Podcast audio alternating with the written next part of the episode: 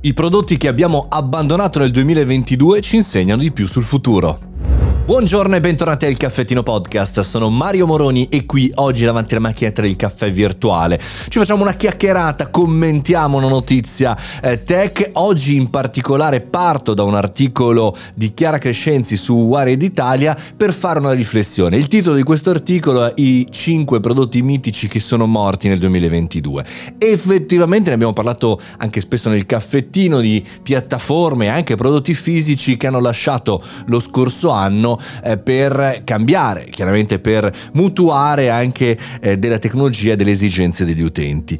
Andiamo a vedere quali cita Chiara e qualche riflessione che anch'io mi sono fatto. Il primo è l'iPod, era il lontanissimo 23 ottobre 2001 quando Steve Jobs lo presentò alla folla impazzita di Apple e proprio quest'anno, o meglio quello passato, maggio 2022, ecco parentesi, entriamo in quell'ottica in quei mesi in cui continuerò a dire 2022 anche se siamo nel 2023. Bene, a maggio 2022 è stato dismesso e si è interrotta la produzione.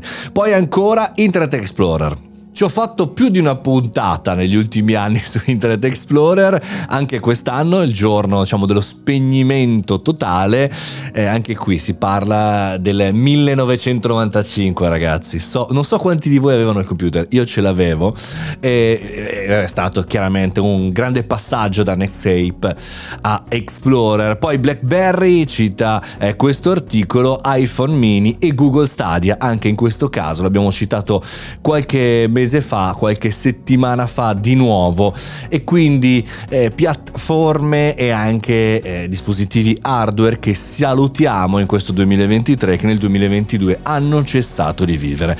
Ma che cosa ho imparato da questa notizia?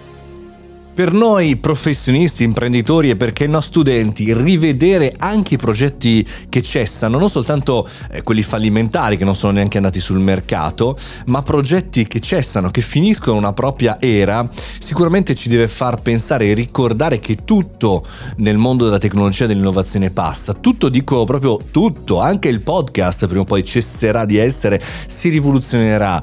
Eh, ci sono strumenti, mezzi che riescono a riconvertirsi per esempio la radio ha vissuto diverse ere, eh, credo 4 o 5 di questo tipo, eh, ma fondamentalmente mh, piattaforme, hardware altre alternative in questo periodo di grande accelerazione. Per il momento non ne vedo eh, infinite, anzi, credo che anche internet abbia una fine. E quindi i progetti che creiamo dobbiamo pensarli sempre, anche se a medio, lungo lunghissimo termine, sempre come progetti finiti. E poi alcuni di questi prodotti sono passati dall'essere hardware ad essere software. Prendete l'iPod, no? Cioè che prima bisognava avere uno scatolino solamente per ascoltare la musica, ora quella roba è una funzionalità eh, del software di, di, di iPhone e di altri eh, strumenti, oppure BlackBerry che fisicamente aveva la tastiera, insomma tutti gli strumenti tendenzialmente diventano sempre più intangibili. E questo non so se è un bene per noi esseri umani, no? che facciamo fatica a buttare via le cose di casa, io per primo, e pensate a buttare via il software, è più facile accumulare e non capire, come accade tra l'altro sui nostri smartphone, non sappiamo mai quali applicazioni che dobbiamo cancellare, le applicazioni che usiamo una volta l'anno non abbiamo mai utilizzato utilizzato.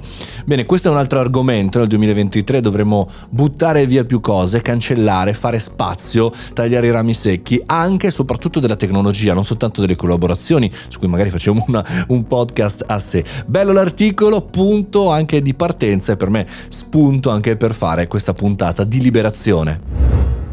Questo è il Caffettino Podcast, ogni giorno 365 puntate l'anno in compagnia di tecnologia, di innovazione, anche un po' di critica e riflessione. Io sono Mario Moroni, puoi venire chiaramente anche seguirmi su Telegram, Mario Moroni canale e nella community caffettinoclub.it e sostenere questo progetto super mega, spero, insomma, visto che ci sono tante puntate. Ci sentiamo domani, buona giornata.